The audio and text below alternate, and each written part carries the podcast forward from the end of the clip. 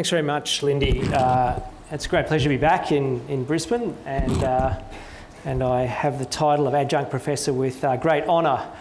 Um, as Lindy said, when I was asked to talk on this topic, I had assumed that, that uh, law reform would be achieved in Queensland around abortion. Um, but it, it remains uh, in the state that it is as a, as a crime, uh, and it, it's in honoured uh, companies such as Saudi Arabia and, and Ireland, where abortion is also a crime. So, my arguments here will more pertain to the Victorian situation where abortion has been decriminalised, but uh, there are various statutory provisions that grant doctors a right of conscientious objection. And as I'll finish, as Lindy sort of intimated at the beginning, this isn't just a question of abortion or assisted dying. It's going to be a question of ordinary provision of medicine in a vast number of cases as patients start to have a range of values that may differ from those of their doctor. So I put in an ARC grant with colleagues in, at, at CSU and Macquarie, not because I'm particularly interested in conscientious objection around abortion, it's because I'm very interested around the place of values in medicine, and in particular, the place of doctors' values in the delivery of healthcare. So I'll, I'll return to that um, as we progress. So in, in Victoria, uh, Victoria decriminalised uh, abortion in around 2008, but they introduced this very controversial uh, clause that allows doctors to conscientiously object. Uh, but it requires that doctors inform the woman and that they refer the woman, and in emergency situations, participate in, in uh, an abortion. And, and opponents of abortion have criticised this, I think, quite rightly, as being an inappropriate response to conflict of values. And I'll, I'll, return to that. And I also think this is inappropriate. So we have this kind of convergence. Even, and you know, I'll come clean. I've written a lot supporting the decriminalisation of abortion, but I agree that this kind of conscientious uh, provision is inappropriate. Um, now, a woman's said in the Victorian context, a woman's right to make decisions about her body must be balanced against the religious or conscientious beliefs of a health practitioner. Um, and that health practitioners should not be discriminated against on the basis of their uh, beliefs. So, What's wrong with having such a provision? I'm going to come to some philosophical problems with this place of values in medicine in general. Uh, but practically, the upshot is that women face many obstacles to obtaining safe and uh, legal abortions. So, a recent study from the Murdoch Children's Research Institute um, showed that women have to wait significant periods of time, they didn't receive adequate assistance, and they often face reviews by termination panels, even when the law says that termination should be offered for any reason up to 24 weeks. Uh, many felt inadequately supported by their doctors if they decided to have a termination, often being negatively judged. You, you turn up to a doctor asking for assistance, and you're told that the doctor disapproves of that procedure and won't perform it themselves. And this shame and the obstacles that it presents represent another barrier. Um, indeed, some GPs have told patients that they can't provide this service. Uh, and if you're in rural areas, even of Victoria, you'll often face delays, and there are several cases of late terminations that have resulted because of delays uh, in, in, in referral. So, uh, about one third of pregnant women in Victoria are cared for in Catholic hospitals that don't perform abortions, uh, and there's no way of coordinating equitable access. Um, in fact, a study in 2007 in the United States uh, of doctors anonymously showed that 14% of doctors would not inform patients of all legal available options. That means in the US situation, 40 million Americans won't be told of things they're legally entitled to and 29% wouldn't refer to a doctor who would provide this service. They investigated uh, things like assisted dying, abortion, and emergency contraception. So that's 100 million Americans. So roughly a third of doctors who personally object won't refer on. So that's a very significant issue in practice uh, around access to what has become in Victoria a legal medical service. But I now want to talk more about the philosophical issue of what is the role of a doctor's conscience or values in the delivery of medicine. Um, the current system in practice prioritises doctors' own rights to object over patients' right to access. Um, eligible patients, I've argued in an article that's just coming out, could be guaranteed access to medical services either by removing a right of conscientious objection, I'll talk about that, by selecting candidates into relevant medical specialities on the basis that they don't have objections, or demonopolising the provision of the relevant medical service to outside of the profession. Now, you might say, my God, how could we remove a doctor's right to religiously, uh, to, to conscientiously object? Well, in fact, this is precisely what occurs in Sweden and Finland. There is no legal right of conscientious objection. So doctors can conscientiously object and their employer will deal with it on a case by case basis. Um, so there isn't a legal right, though doctors can try to opt out of providing services and negotiate with their employer under labour law about the level of provision that's provided. But there is no right for them to say, no, I'm not going to provide that service. It's up to their. And this has in fact been challenged by midwives recently in Sweden in the European Court of Human Rights, and that challenge failed. Um, and both countries maintain excellent healthcare services that provide very high levels of care for pregnant women. And they don't find trouble attracting high quality doctors because of the absence of a, a, right to conscientiously object. So, if you want an ecological experiment of what I think a system should be like, look to Sweden and Finland, not to Saudi Arabia and, and, and Ireland, uh, to see where we should be focusing our attention. Okay, but here are some arguments that people give for conscientious objection. This is drawn from, I wrote an article which was very provocative in 2006 against conscientious objection. A number of people responded. Here is the most recent raft of arguments against that um, argument. Christopher Cowley writes conscientious objection is, is equivalent to occupational health needs. That if a doctor has a problem with their back, we ought to try to accommodate that uh, and, and support that doctor in providing medical services despite their inability to provide certain services.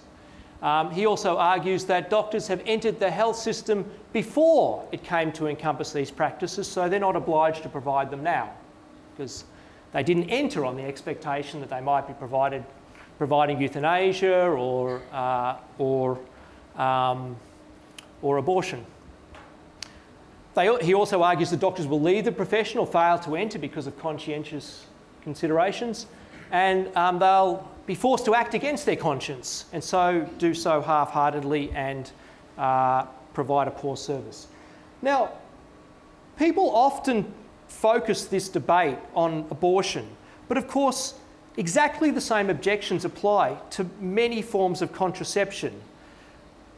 Uh, emergency contraception, uh, the intrauterine device, and even the oral contraceptive pill all have actions on the early embryo. Although the main action of the oral contraceptive pill is to prevent ovulation, it also, in a minority of cases, causes the miscarriage of, of an early, of an early uh, embryo. And in fact, many people who have conscientious objections to abortion also have conscientious objections to contraception. There are you know, cases in the literature, including from Australia, where people attend their gynecologist and their gynecologist refuses to prescribe contraception.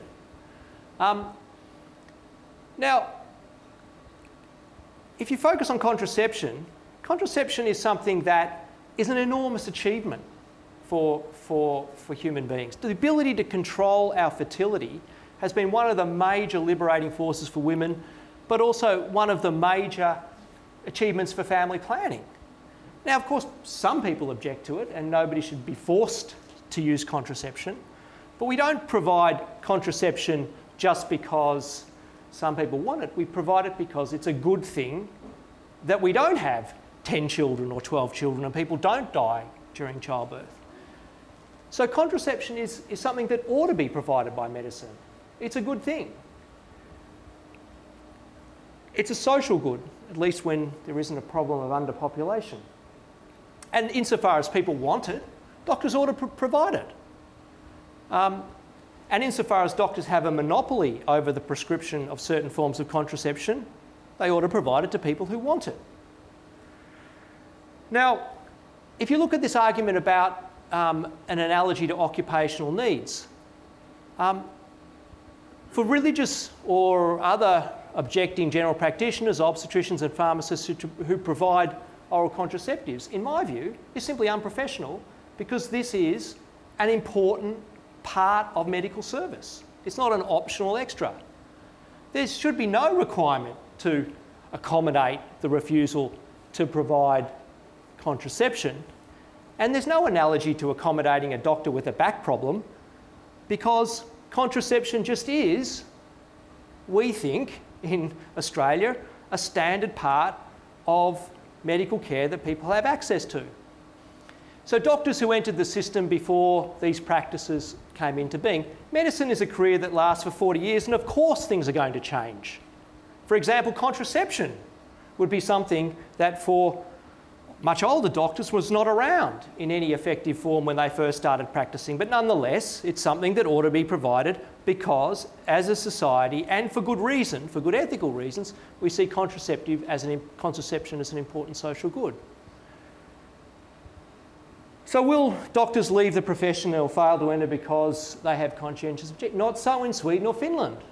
It may be the case in Ireland or Saudi Arabia where you have a highly religious population with large numbers of people who hold that particular value. But in a country like Australia, where there are plenty of people with a diversity of views that are ready to take part in, in medical education and medical practice, it's simply more analogous to Sweden or Finland, where you'll fill that need without having to accommodate those kinds of values.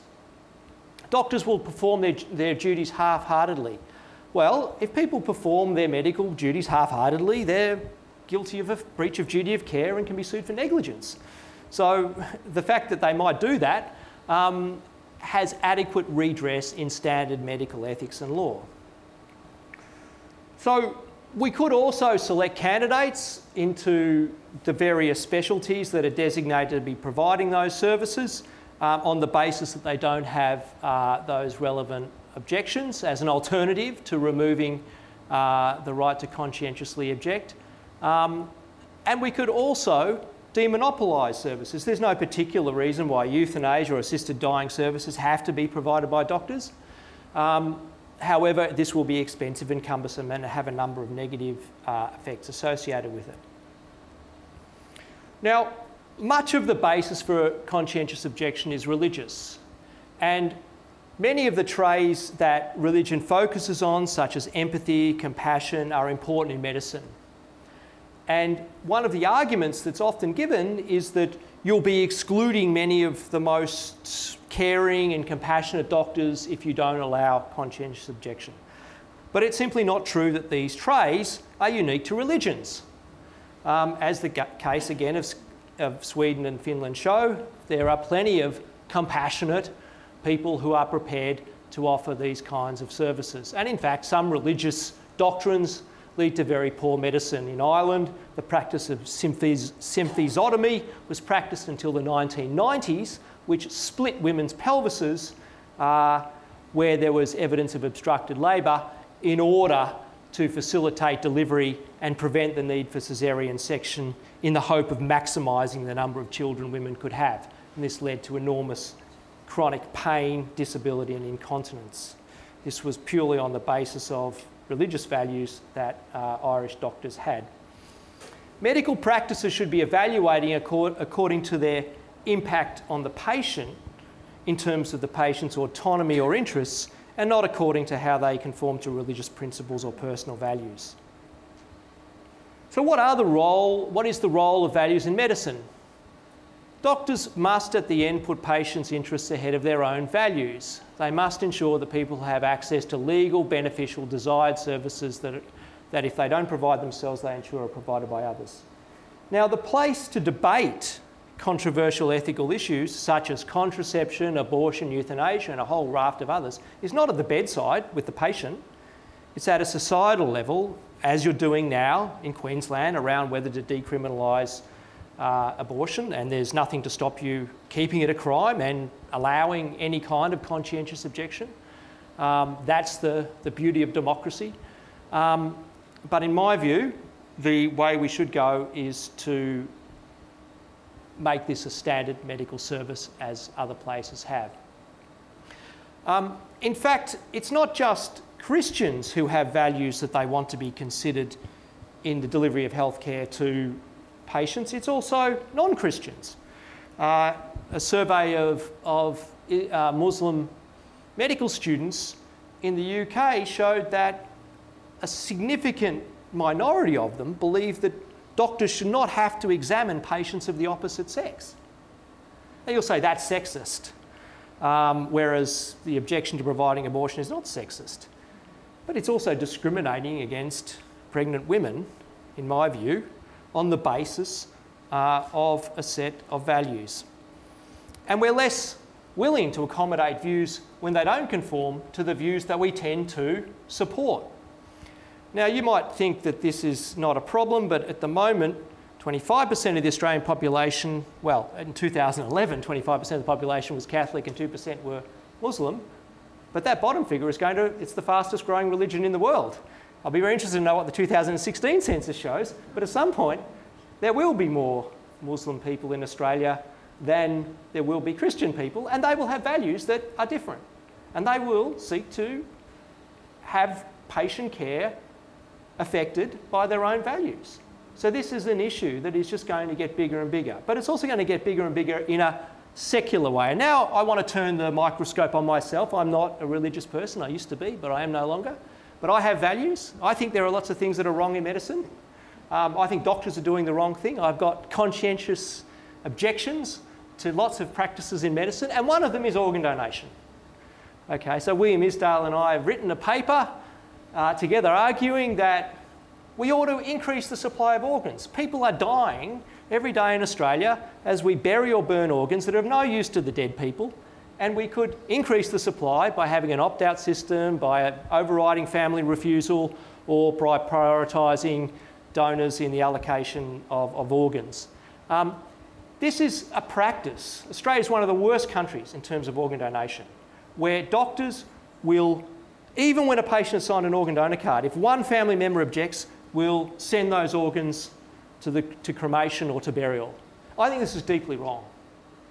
I, I think we should move to an opt out system and we should reject families' uh, refusals. And we should also, I think we should do all three of those. That's what I think the right thing should be, should be done. Now, does that mean that I should take patients' organs if I was a doctor because I think it's the right thing to do? I'd be saving people's lives and I wouldn't be harming anyone significantly, maybe the family no. In Australia, people have the right to refuse to donate their organs, and that's the way it is. So, Will and I have been campaigning to change the law, even though we think this lethal practice is, is immoral. Another example I gave in the paper is, and this will be very, I'm sure there's some people who are from right to life organisations, conducive to your view. I think it's wrong to destroy frozen embryos. I think they should be donated to other couples who can't have children.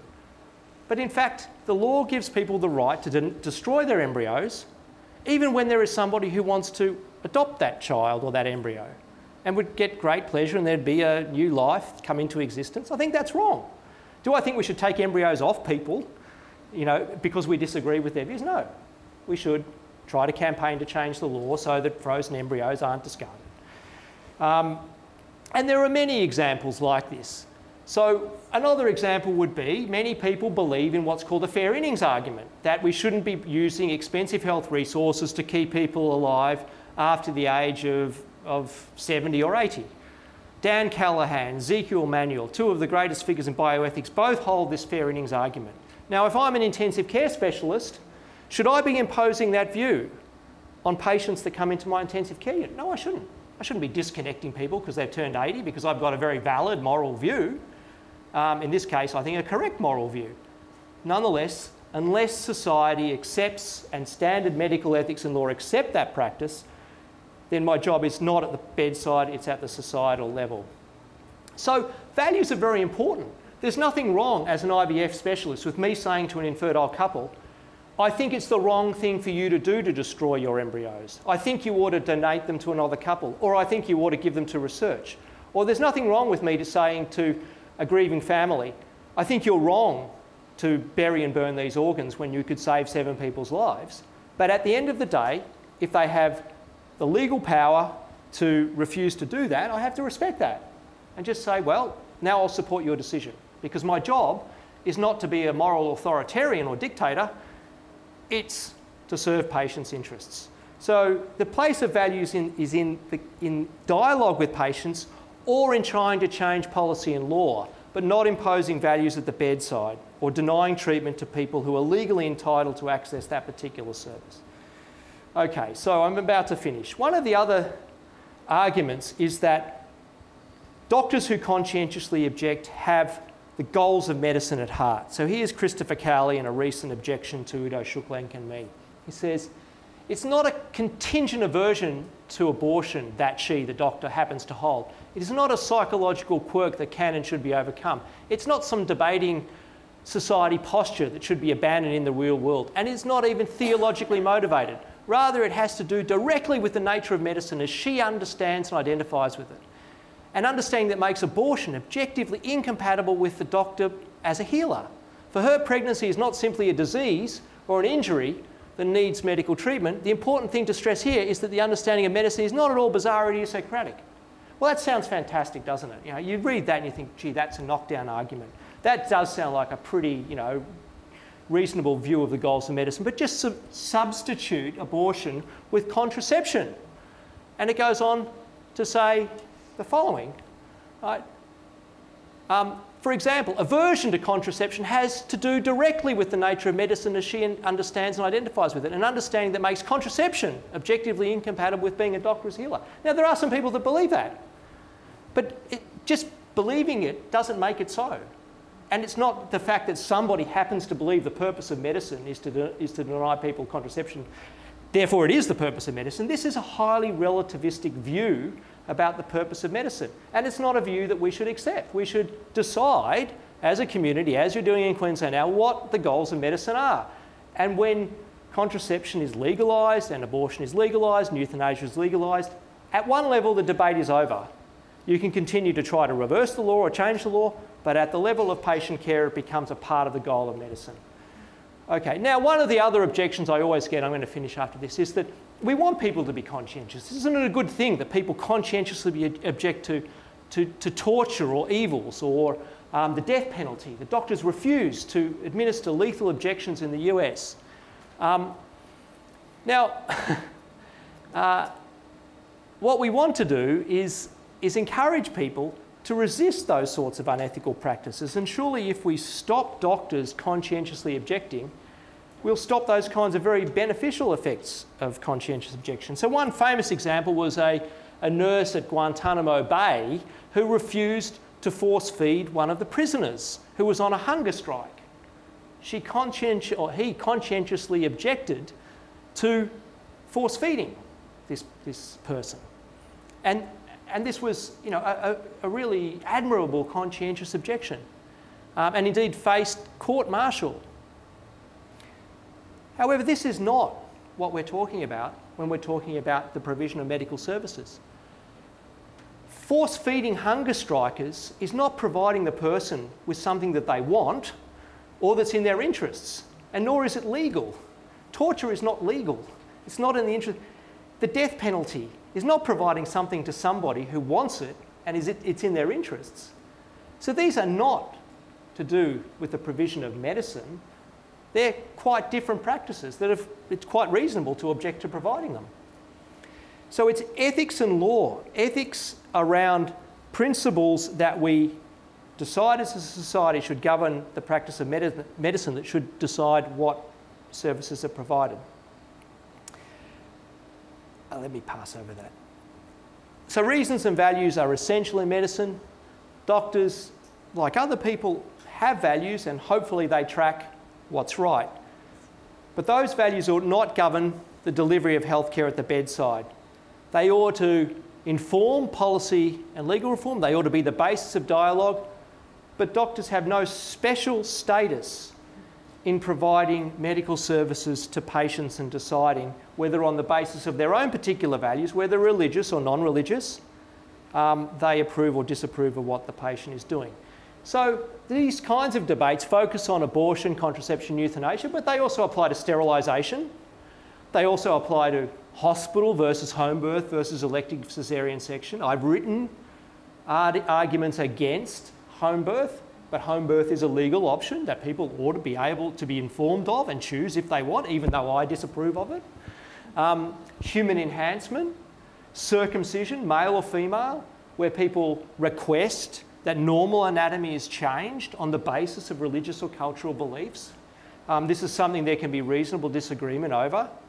Uh, and it ought not be dependent on the particular values of the doctor providing it. Destroying spare embryos, the sale of organs, IVF for gay, single, old, obese people.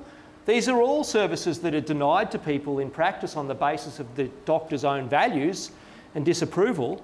But that's not the way in which that sort of decision should be made on the basis of which doctor you happen to see. Transplants for smokers and alcoholics, the treatment of people who harm themselves, conversion therapy for homosexuals, sex change operations, providing HPV vaccine to adolescent girls. All of you will have different values. You'll think those things are right or wrong. And that's wonderful that we have different values. But that shouldn't dictate whether a patient gets the treatment, whether you happen to be a doctor approves or disapproves of that particular value. So, in the end, it's ethics and law that should dictate medical services. Individual personal values and desires ought not determine what is actually provided at the bedside, though they can inform dialogue and contribute to social policy and law reform. Thank you.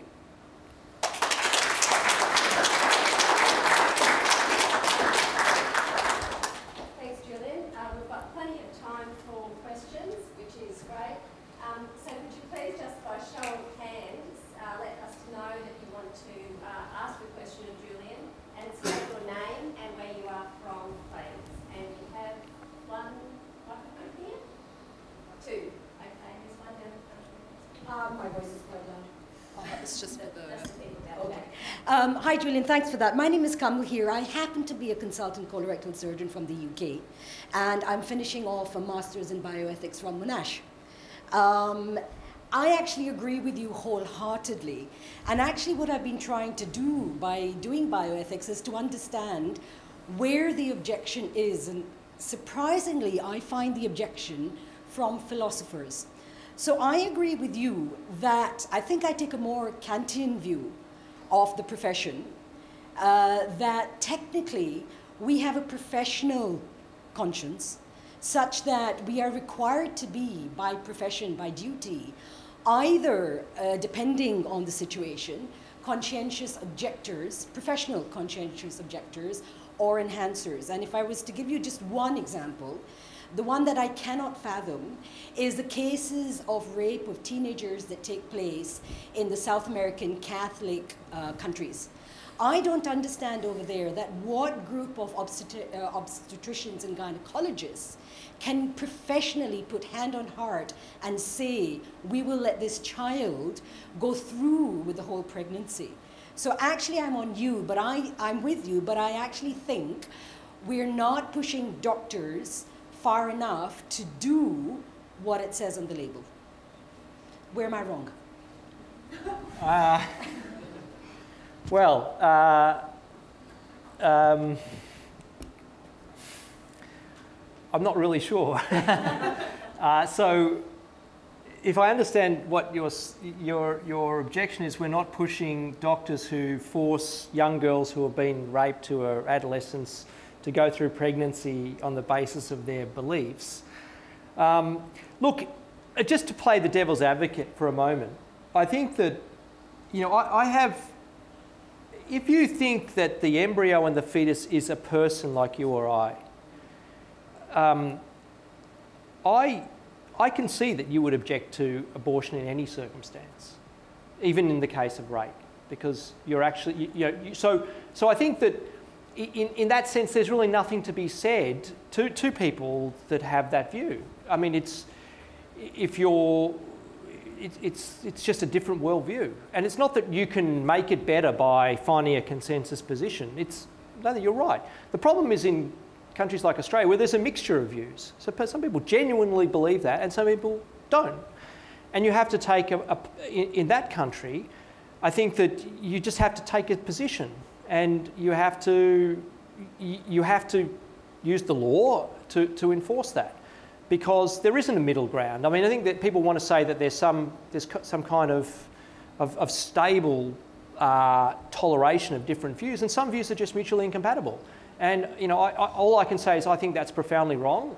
I think female infibulation in, in Africa, where you excise the clitoris and oversew the vagina, and women actually want it, and, and young girls want it because they want it to be a part of that community.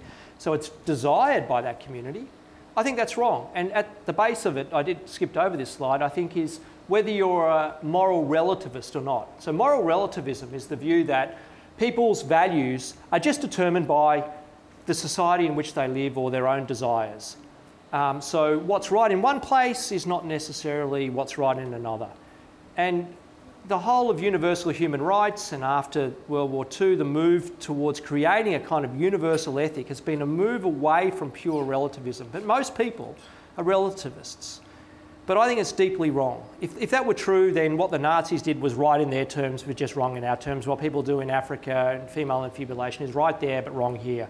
And I think you should say it's wrong because it denies women an essential part of human flourishing and an adequate sexual life. And you should say having an adequate sexual life is an objective good. So you have to come down on one side or the other on these moral issues. And I think you know Australia needs to come down on one side or the other, uh, and and and su- support that.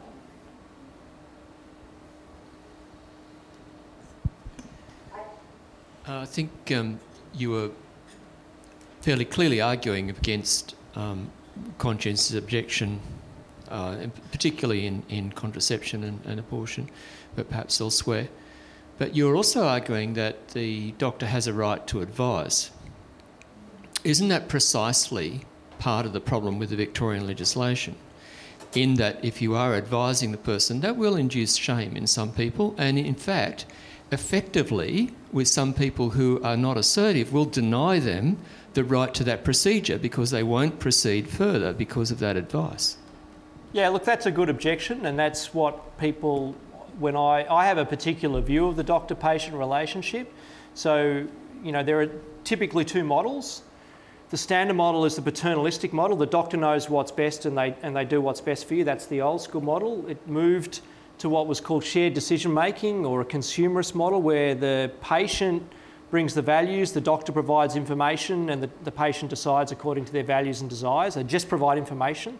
So, non directive counselling in genetics is an expression of this shared decision making consumerist model. You just provide the facts, let the person decide. You don't express any view about what the right course of action is, whereas in the paternalist model, you just said, well, you just did what the right thing, what your view of the right thing was. And in my view, you ought to provide facts, but you ought to also provide what you believe is the right course of action based on your values, but you ought to be, be what's called um, humble, epistemically humble, willing to admit that you might be wrong and willing to actually engage in dialogue. Now, when most people use this kind of rationalist model, you're right, they bulldoze the patient with their power and authority and knowledge and values, and effectively it turns into a paternalistic model. And I think the, the answer to that is sadly it's a weak answer, is medical education and actually you know, educating the next generation of doctors to be more open to people having different values, to being willing to put forward their values, but also willing to hear arguments to the contrary and willing to support other people when they disagree with them. Now, I agree with you in practice. Maybe we're so far away from that sort of model that the best thing for doctors to do is just to provide information and let patients decide. I do think that that disempowers the doctor and also the patient. Because if you think, if you make any decision in life, you know, I was just having lunch with John and we were talking, you get advice from a bunch of different people and then you make your decision. And medicine should be the same as that. You should be able to get advice from your doctor and a range of doctors or a range of health and then you make your decision. Um, and if you don't allow patients to do that, you're actually you're also you're also signing up to this relativistic view that whatever you want is, the, is, is necessarily the right thing because you want it.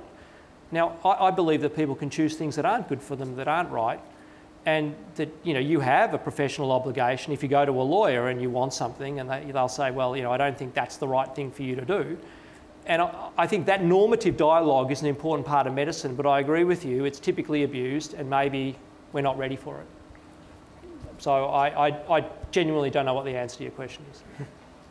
One possible solution is for the practitioner to give advice when it's requested.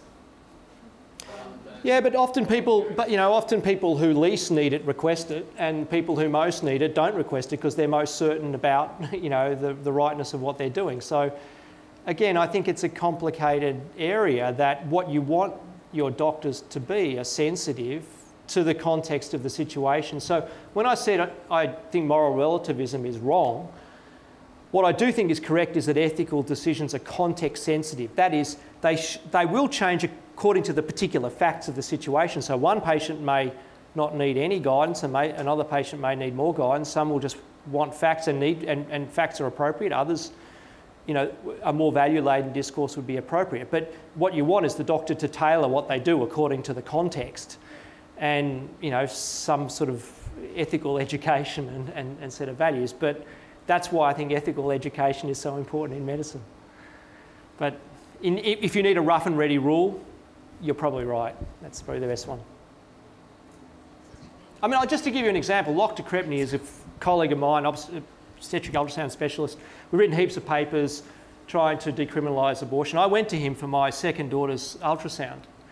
And and he knew me and he knew that you know my value was we and, and, my wife's value was we didn't want to have a child with a significant disability. That's our values. And so when we had an abnormality on the ultrasound. And he said i think you should have an amnio. And i said well you know what's the what's the what are the facts around this? And he told me it was a golf ball in the heart so I don't know if you, what sort of doctor you are, but anyway, some associations with some sort of abnormality, they're very weak. Normal nuchal translucency, normal serum screening. And, and I said, look, well, we both said, look, we're going to take our chances. And he said, look, knowing you both, I think you should have an amnio, a CVS. I think that's what you ought to do. And I, I respected him for saying that, for, for actually pushing me to think about, or pushing us to think about it. And in the end, we decided not to do it. And he supported that. You know, it wasn't as if he and you know, I thought that was very good to challenge us. Now you, you, you'll come back and say, yeah, well, you were ready for that, and you, you know, it was appropriate that he did that.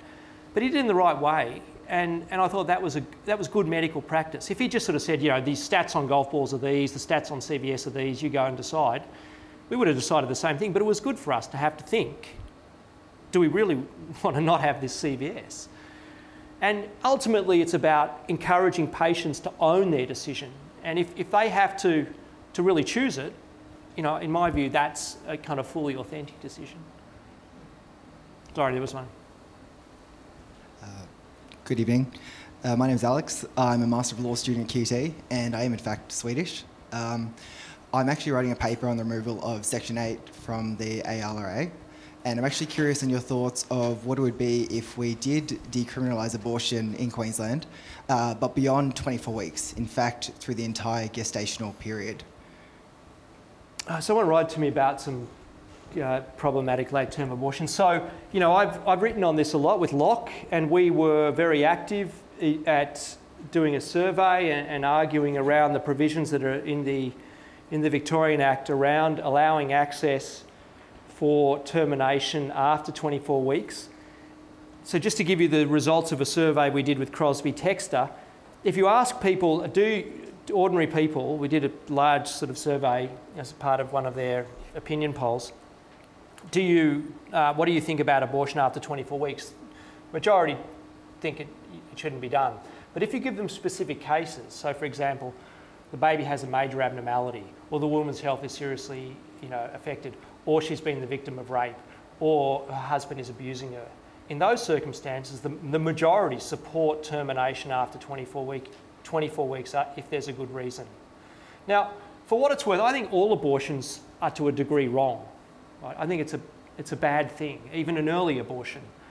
But I don't think, uh, so, you know, I, I think there is some wrong. It's just that the alternatives are even worse of not having that available. And in the case of late abortion, you've got the alternative of adoption to another couple, which I think is something that is not vigorously pursue, pursued. So I think adoption of, of children that, that couples don't want is not something that, that is adequately pursued in Australia.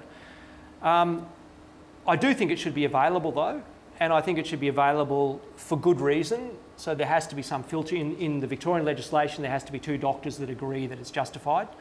Um, so some kind of filtering of the reasons. Um, but the reason for not allowing it is to say that something important morally happens at around 20 to 24 weeks. And there are two things that happen. One is the fetus becomes conscious, but minimally conscious. And secondly, it becomes viable, that is, capable of being supported outside of the woman's body.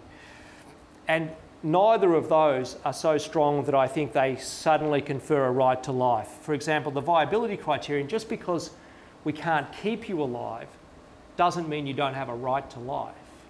So I think that, that, that whether we have a right to life should depend on features intrinsic to us, to, to, to the kind of being that we are.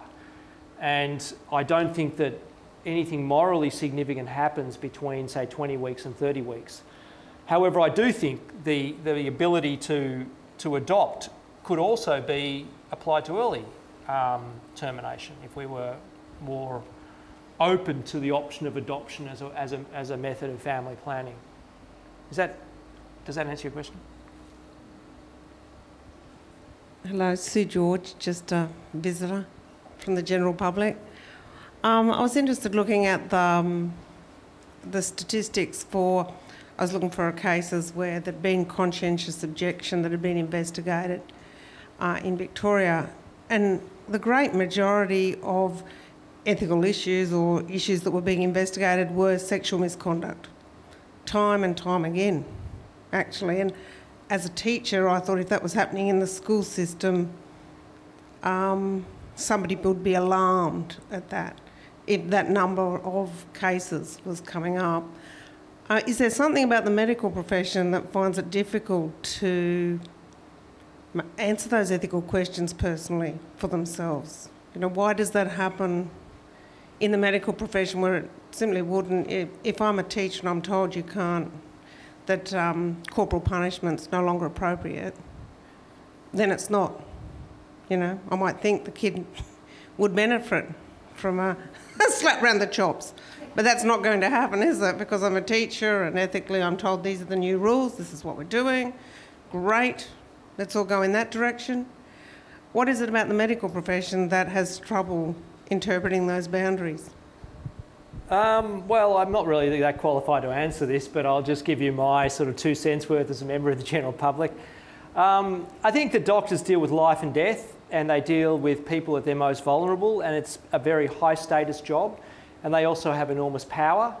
Um, and the, there has, you know, in our culture been, uh, you know, doctors have been valued very highly, and they have, you know, it, used to be a very high status job, and they have um, a lot of authority.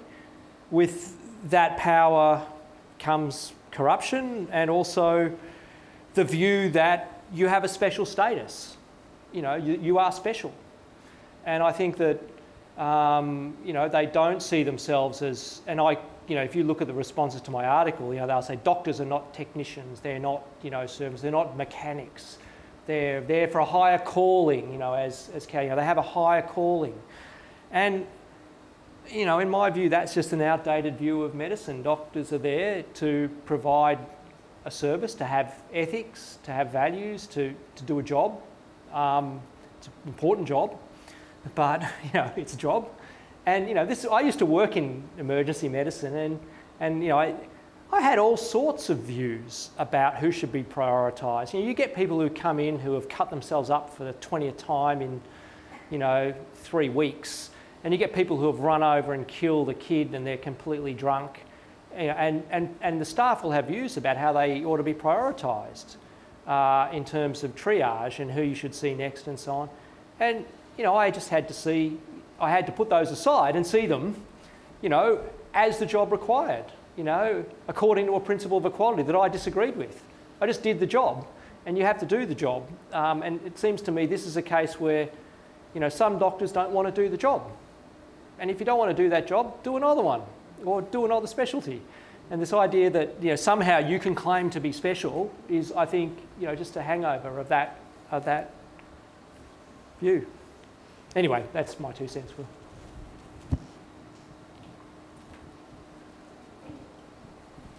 I think you, you're. Me first? Yeah. Me first? Either. Hi, I'm William Issel. I'm a law student. So, Julian, when you say that doctors should just do the job and that they should leave their own views um, at home, are you, are you arguing for a kind of rule, um, a rule morality in which the interests of doctors could never outweigh the interests of patients? Or are you simply saying that in this case, the interests of doctors of having a clean conscience and not dirtying their hands is too weak to outweigh the interests of, doc- of the patient? in Well, yeah, look, it's, in, in reality, I think that, that values are going to play more and more role in medicine. And, you know, Dominic Wilkinson and I have been, you know, arguing in favour of, of what I call cost equivalence. So, you know, one of the st- standard, so we, I was asked to talk at the Gastroenterological Congress last year on this drug called sofosbuvir, which is very expensive, $80,000, very good treatment of hepatitis C. Standard therapy is interferon plus liver transplant. Um, and it, initially, sofosbuvir was not cost effective you know, in terms of falling under the threshold of $40,000 per quality adjusted life year that Medicare, etc., uses. And we've been arguing look, patients ought to get access to that and not have a rescue transplant as an option. So, so we think that it's a reasonable thing for people to say, I'll take the less, you know, the less cost-effective option as long as my, the cost of my care doesn't go past what I would have, what the care that I would have obtained.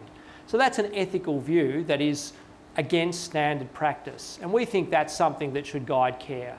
Um, and maybe doctors should make those sorts of decisions about what sorts of care they'll provide to their patients. The thing about abortion, euthanasia, and contraception that is different is, you know, you're, you're just having this massive societal debate around it about what should be provided. And if it comes down that, you know, the government says, or, you know, there's, there's a vote to legalise, you know, abortion, decriminalise it, then, then th- that's a fairly clear indication about what, what's reasonable and what should be offered. And so, in a sense, that debate is over. Where there's lots of debates in medicine that, that are still open, and doctors' values should play a role, and they shouldn't leave them at the doorstep. But what they should be doing are using values around. So, here are the values respect for autonomy, um, promotion of the patient's interests, distributive justice. And the problem with the abortion contraception debate is it also raises the issue of moral status of human life. And that's something you just can't decide at the bedside, you know, according to you, you know, your, something you've got to come down in a position. And different societies, Ireland will come down in a different way to Victoria. Um, but once you've done that, you, you need to, to then provide that level of service. And it's true that, that, that values are inescapable. You know, every decision that you make involves some values, and there'll be contested values, but the, the trick is to have that debate in the right way. Is that clear? Sorry. Hi, my name's Nicola. Um, I'm from Griffith University in psychology. And I was just thinking about what you were saying about um, almost the, the filtering in of particular people into the profession as a way of perhaps getting around this issue. And if I understand correctly, that's sort of what Sweden and Finland have done. But I'm a bit curious because we've also got the organisational factors and the fact that it's not just the individual doctors who might object, but then they're going into a system that also has their values. For example, we've you know got Catholic hospitals, but not even that. Even administrators in even our state hospitals have their values that then filter down that also impact the doctor. So I'm just wondering, would it be enough, even if we were radical enough to take that step, would that be enough, or are we actually needing to look at, you know, more generally system? Yeah, look, the, the, the, the issue is also it occurs not just at the bedside with individual doctors, it occurs at a systemic level. Are there enough hospitals offering the sort of services that we need? And if they're not, then the hospitals that aren't offering them have to offer them um, uh, or lose government funding. Um, or they do more of uh, providing other services that the hospitals that are providing the services that we need are doing. So it's the same, you know, we, we've also, we just, I have got this consensus statement for a meeting we had on conscientious objection. And one of the things with conscientious objection in practice is it has, it has no costs. So it's very easy to say, oh, you know, I conscientious, I'm just not going to provide that. And we argue that it should be associated with costs. So if you're not providing that service as an obstetrics and gynecological trainee, you should have to provide, you should have to do more nights, or you should have to provide some other level of service. So that, you know, it's not that that burden is just going on to others who are providing what is legitimate care at an extra cost to them. And the same applies at an organisational level. If you don't have enough organisations doing it, then I think it's quite legitimate to say, well, you know, we're going to either remove some of your government funding or you're going to be providing more of the palliative care and dementia care services because that hospital is providing all these abortion services.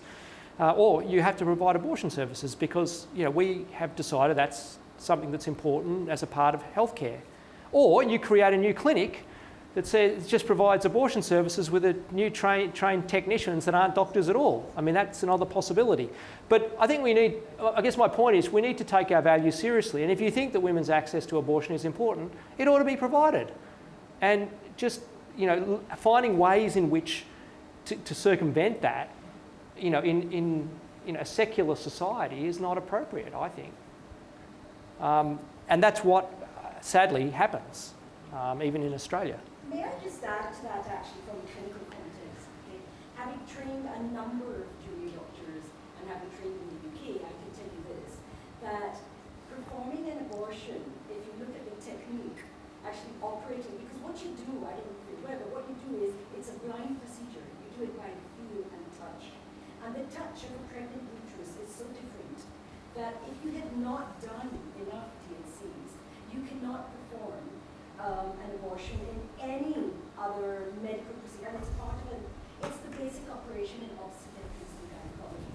If you're not going to provide it, you are a hindrance to your own colleagues, such that we do not respect a person as a peer if they are conscious objectors in the duty they're meant to provide.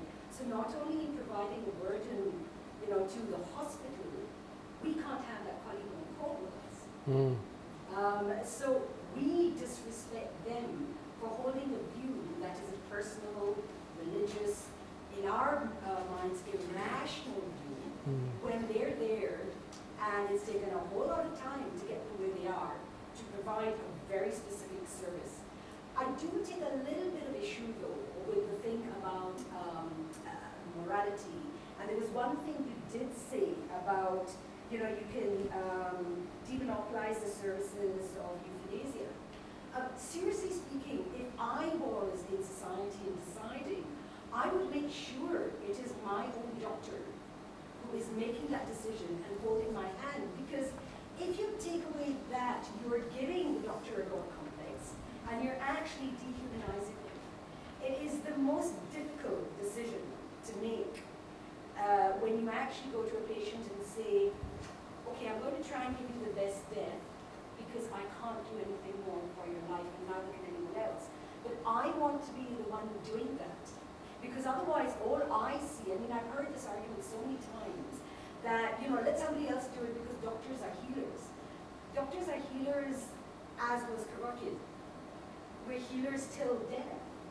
And so we don't respect our own if they don't respect the job that all of us are trying to do in an exceedingly ethical manner. I take a lot of um, objection when I hear people saying that doctors need to be taught ethics and morality. Well, if doctors do, then so does every other person in society. And to take a knife to another human being and physically cause them harm, and yet all the time having to think at least in what I do, I must cause no harm. Well, we have to live that paradox every second decision we make. Um, so I think it's a little bit unfair to say that we're uncaring, we're untrustworthy, we're arrogant, we're powerful. The only power we have is from the doctor-patient relationship, and that is the power of the autonomy of the relationship and not the individual doctor. Well, I agree. Everyone needs better ethics education. We need more. We need more ethicists in the world. That's what that'll solve all the world's problems.